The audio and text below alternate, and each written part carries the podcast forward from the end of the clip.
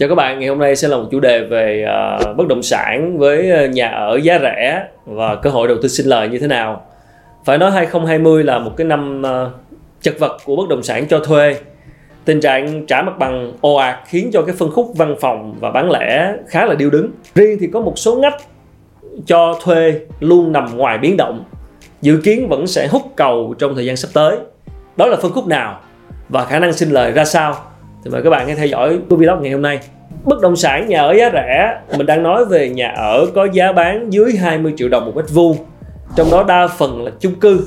À, phân khúc này đang có nhu cầu ở thực là rất lớn từ sinh viên cho tới giới văn phòng à, các công nhân có thu nhập trung bình và thấp tại sao lại là nhà ở giá rẻ bởi so với các phân khúc bất động sản khác thì cái tỷ suất sinh lời không cao bằng hay sao câu trả lời là bởi nhu cầu nhà ở giá rẻ hiện đang là rất lớn.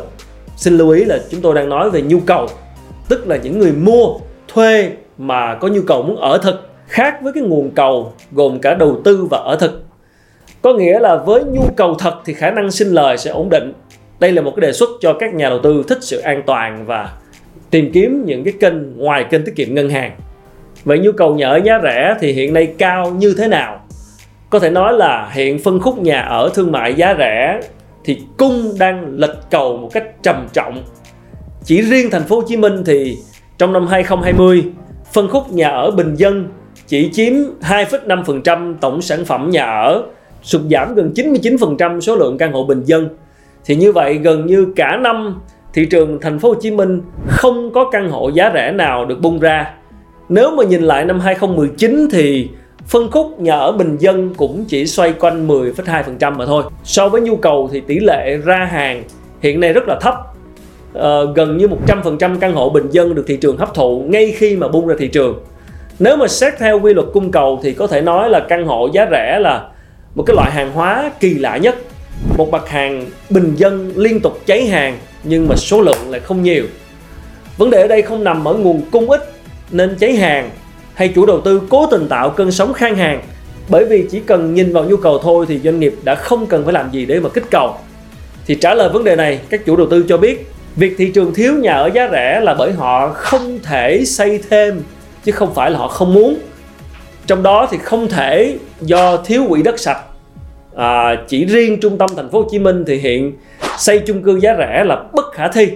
Buộc các doanh nghiệp phải đánh bắt xa bờ phải tìm về vùng ven để mà xây dựng những cái dự án nhà ở giá rẻ. Tuy nhiên vấn đề vùng ven lại vướng về hạ tầng kết nối. Đó cho nên là trên thị trường mới xuất hiện câu chuyện là đỏ mắt đi tìm. Trong đó một bên tìm đất còn một bên thì tìm nhà. Và câu chuyện khan nguồn cung nhà ở giá rẻ vẫn chưa có hồi kết.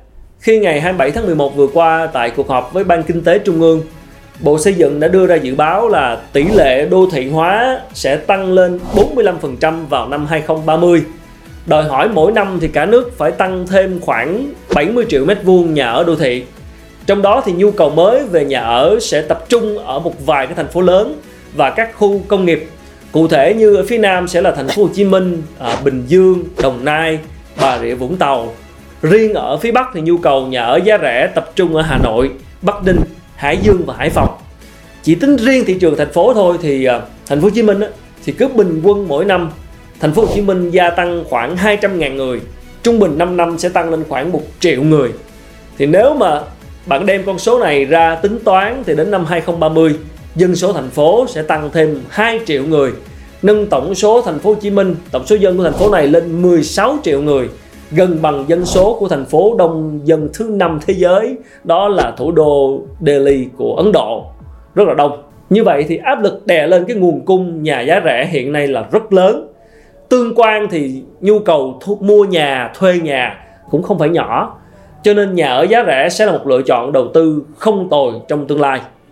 Nhưng nếu muốn đầu tư thì nên lựa chọn dự án như thế nào? À, một chia sẻ là hãy đi theo cái hạ tầng giao thông. À, thường thì người ta sẽ đi theo hạ tầng giao thông.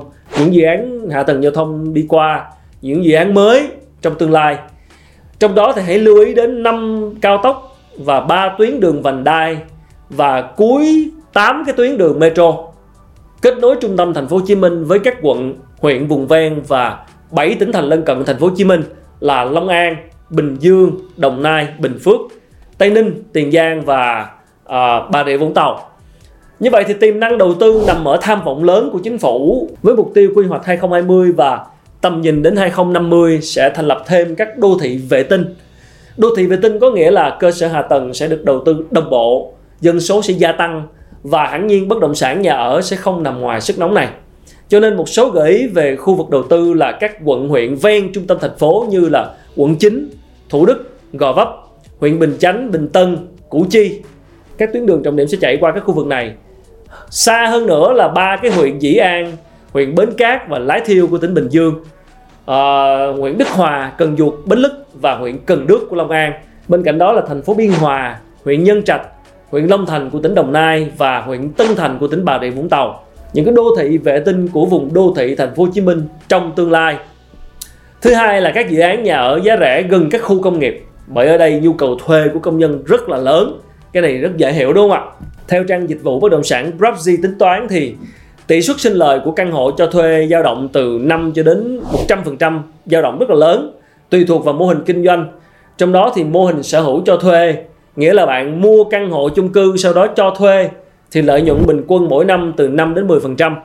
Và mô hình cho thuê cho thuê, tức là bạn đi thuê căn hộ chung cư, sau đó sửa chữa lại rồi cho người khác thuê lại thì mô hình này có thể mang lại lợi nhuận khủng mà có khi 50% thậm chí 100% luôn.